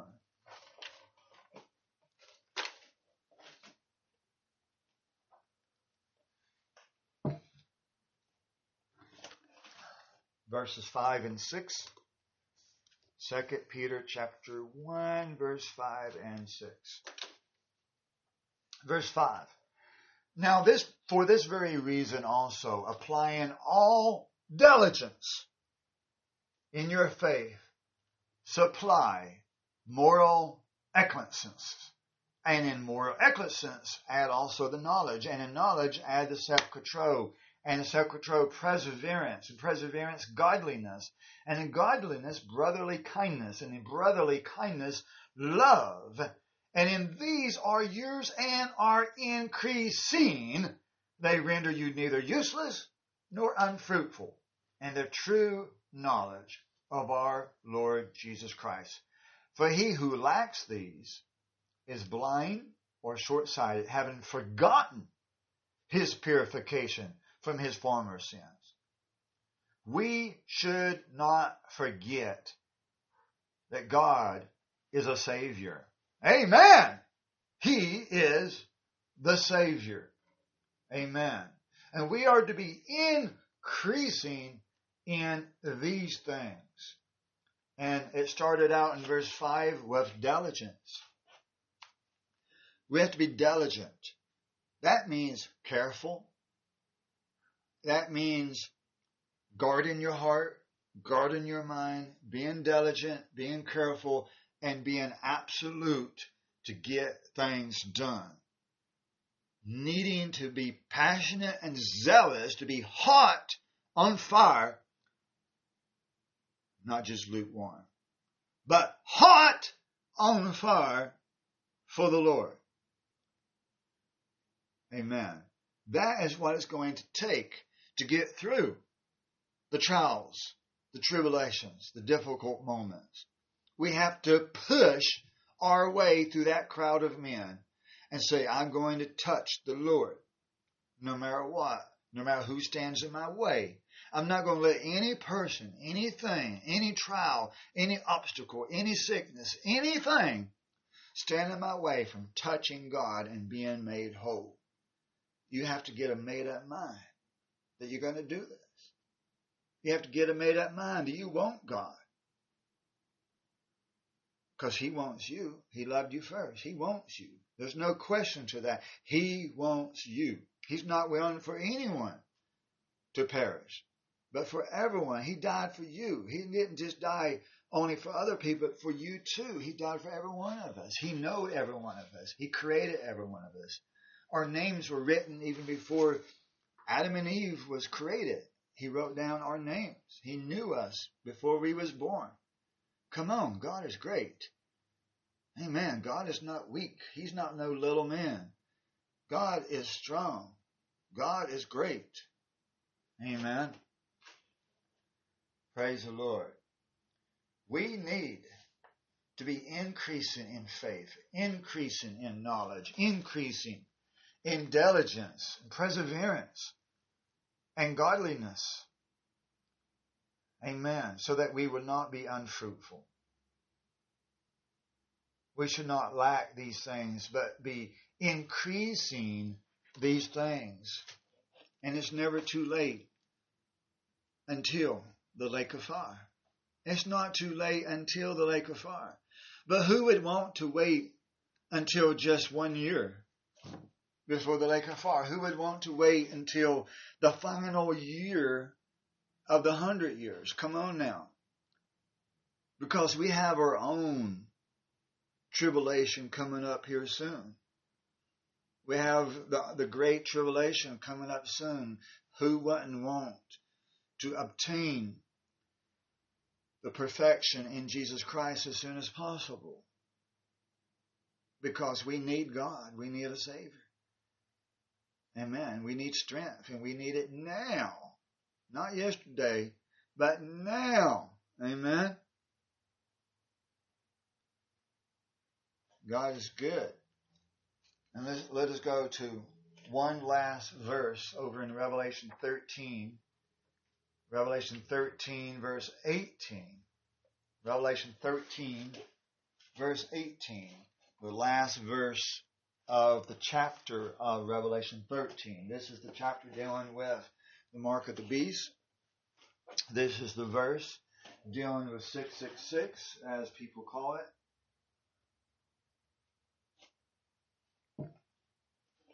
And most people think this is a microchip or a credit card or a tattoo or some kind of money, some kind of currency, cashless currency. All kinds of people, different opinions and interpretations.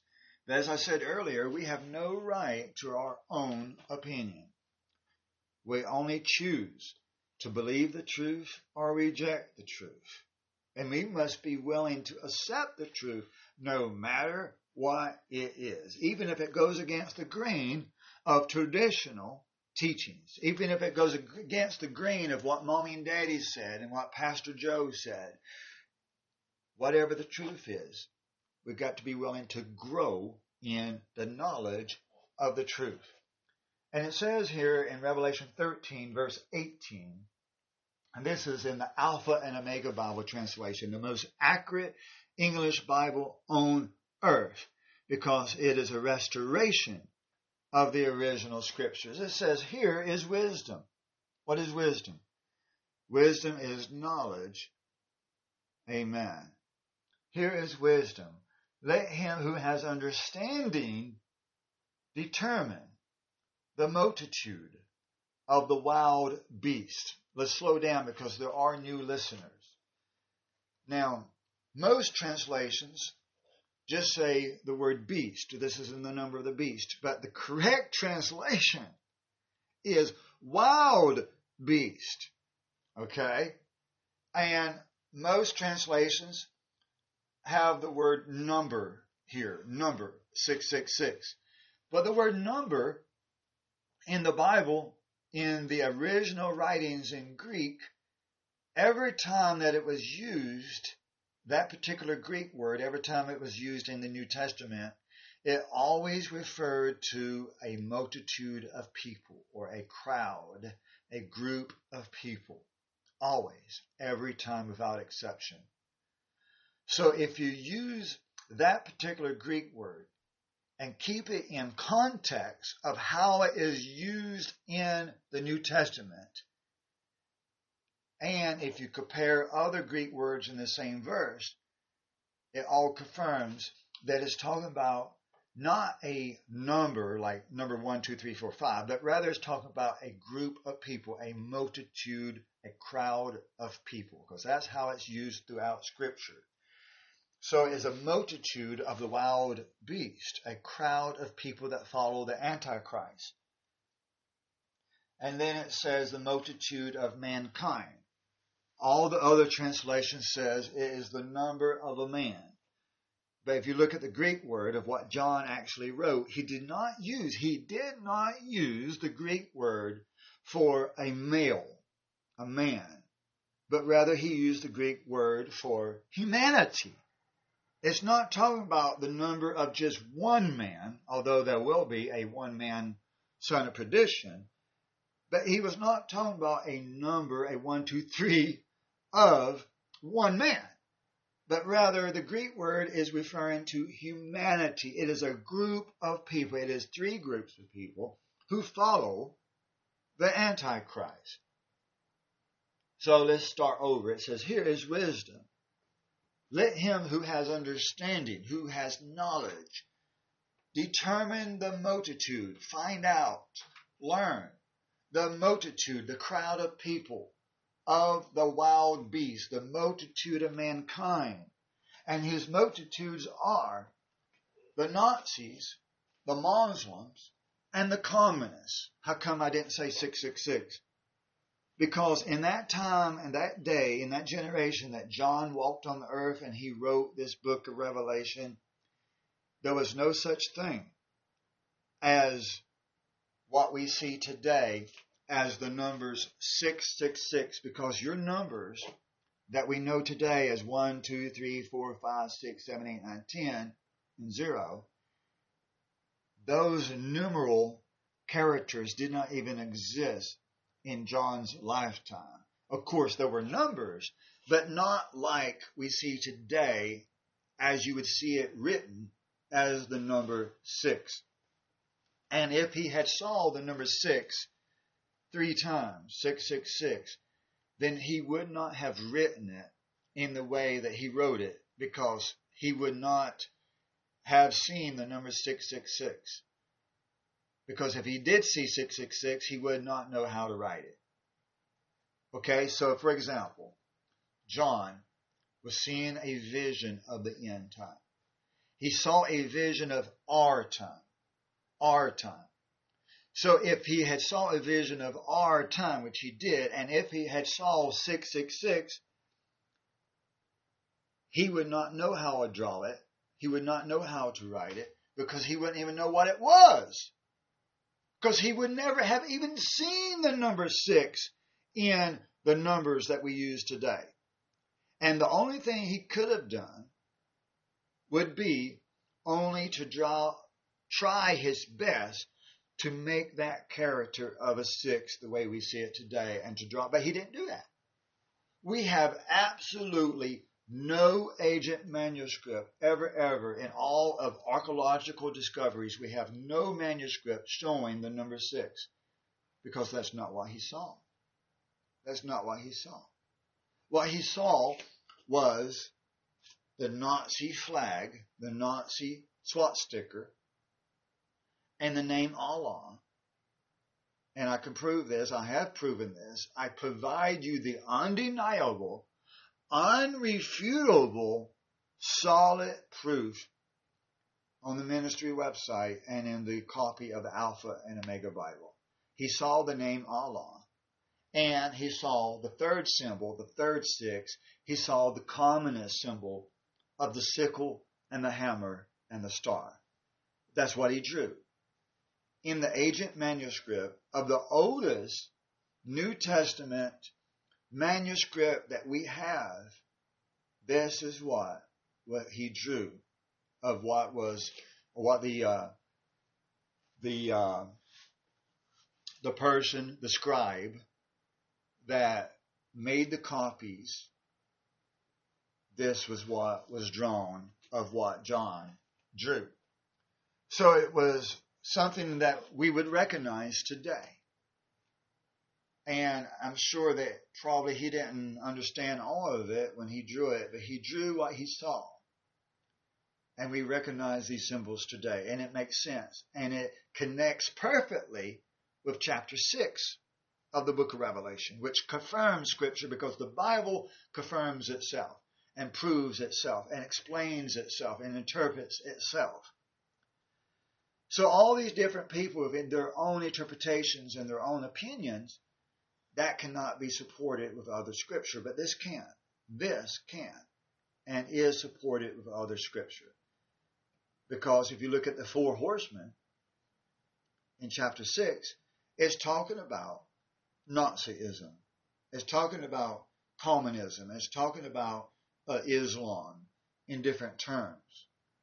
But if you think spiritually and if you study and if you seek and if you're willing to grow in wisdom, if you're willing to grow in understanding, if you're willing to grow in the knowledge of the truth, even if it goes against the grain of what everybody else says,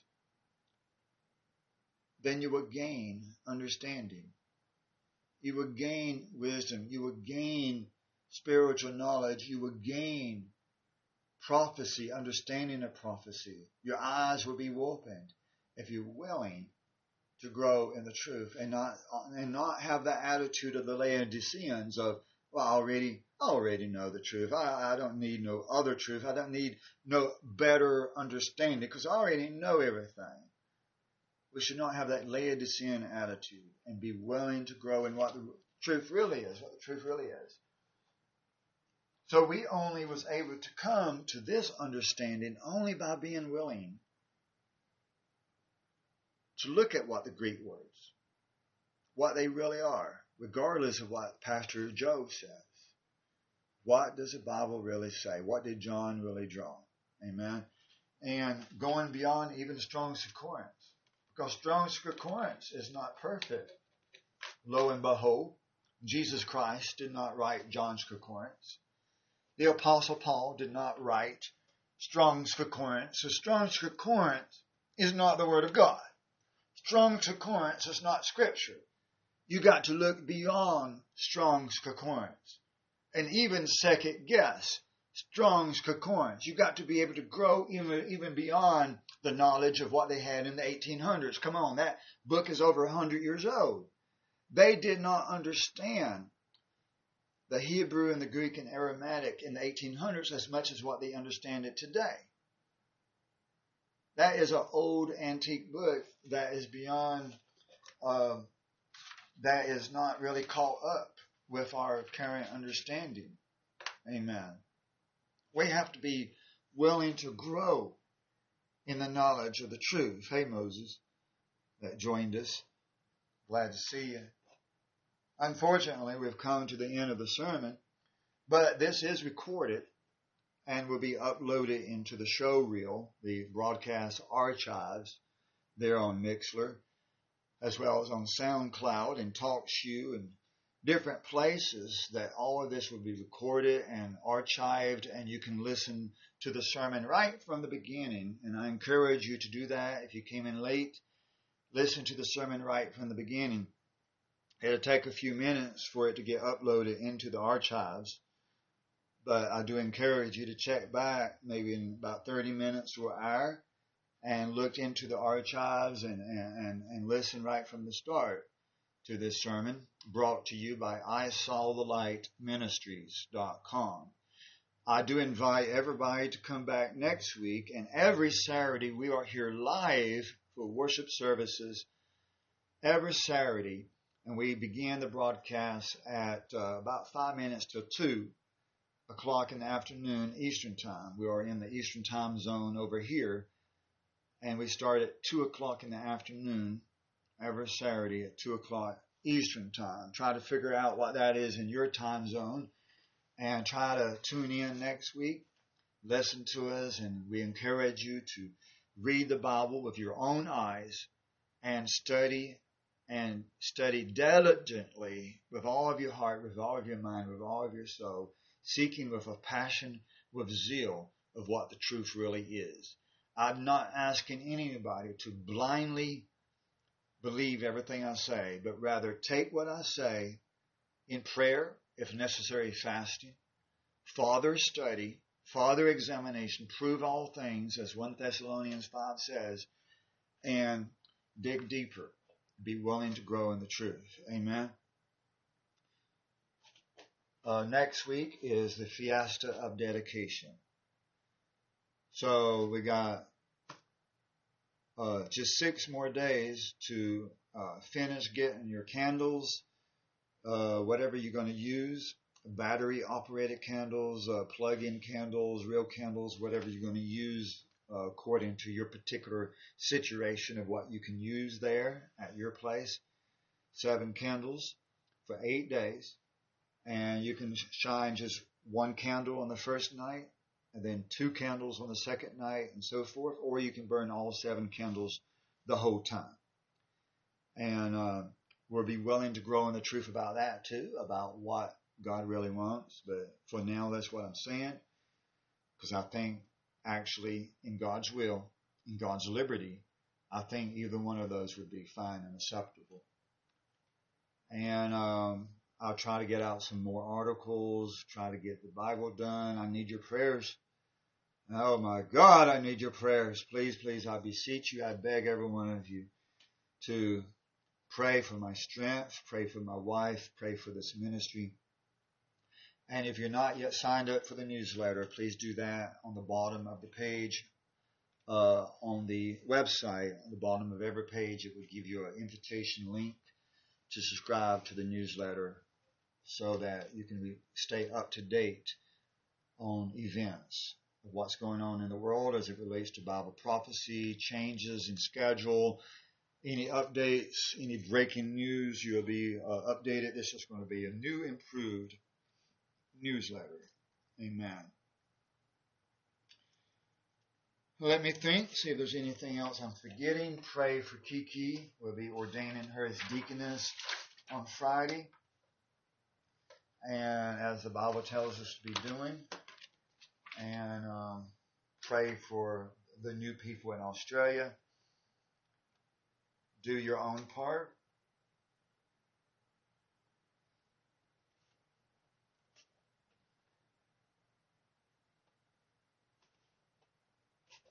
Uh, I do encourage people to have a special meal sometime during the fiesta of dedication. Uh, I think the most most appropriate time to be have that special meal would be on the first day of dedication. Um, I understand that different people of different finances, might not can afford as much as other people, but just do whatever you can do to have something special that day, to make it special, to make it stand out apart from other days of the week to make it a, special holy day to the Lord. Be thinking about your own dedication to God during the fiesta of dedication. And this year it has special meaning more than any other previous year because we came to that recent increased comprehension that we are lights, that we are children of God, that as difficult as it might be to accept, the Bible says in two times that we are God's. That doesn't mean that we are the God. We are not the God. There's a difference. But we are God's just means that we're spirit kings, that we have power, that we have authority, and that we're going to rule the universe under Jesus Christ. That's all that means. That's not that difficult if you think it out. It's only difficult because it goes against the grain of traditional teachings. But it is what the Apostle Armstrong did teach. He had that right. And I know that Apostle Armstrong had a lot wrong too. But he lived in the 80s and it was not yet the time for all the truth to be revealed because much of the truth was reserved until uh, now. Amen.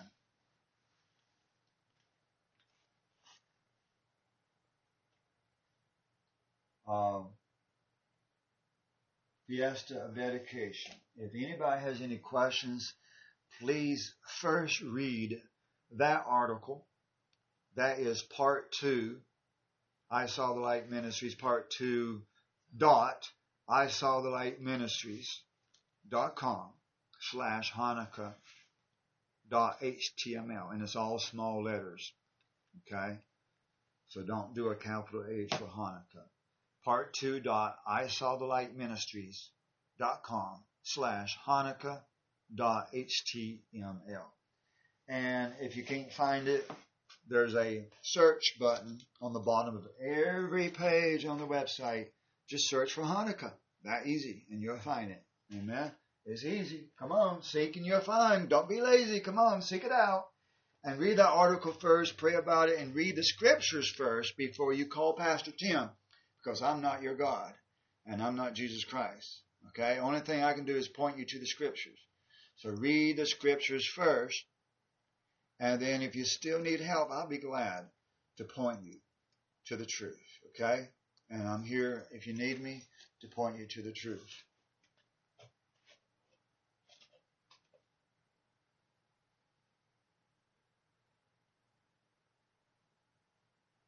And we will also be having special services on the 27th because that will be the first day of the 10th month. December the 27th, the first day of the 10th month in God's calendar. So we have special services that morning at 7 in the morning. And now, now listen to me. I have a very hard time getting up that early. And if I can do it, you can do it. Okay? And Sister Kiki and AJ, they listen to these services live at like something like four o'clock in the morning, three, four, five o'clock in the morning. If they can do it, you can do it. Come on now. We need to gather together at the same time, be one family, one mind in Jesus Christ. There is power in that. There is power in His people all across the world gathering at the same. There is power in that. Amen. Let's hold one another hands and let's be family and let's work together. Okay? All right. Praise the Lord. I'll let you go. I know you're hungry. And I'm going to start thinking about burritos, I think, or something here. We'll figure it out. But praise the Lord. All this in Jesus' name. God bless every one of you. Thanks for joining us. And the whole congregation says, Amen. Amen. Praise the Lord. And there goes my computer. just at that time. So, goodbye. What is going on? Oh, it's the screensaver. That's what it is. Lucky Land Casino asking people what's the weirdest place you've gotten lucky? Lucky? In line at the deli, I guess? Aha, in my dentist's office. More than once, actually. Do I have to say? Yes, you do. In the car before my kids' PTA meeting. Really? Yes. Excuse me, what's the weirdest place you've gotten lucky? I never win and tell. Well, there you have it. You can get lucky anywhere playing at LuckyLandSlots.com. Play for free right now. Are you feeling lucky? No purchase necessary. Void where prohibited by law. 18 plus. Terms and conditions apply. See website for details.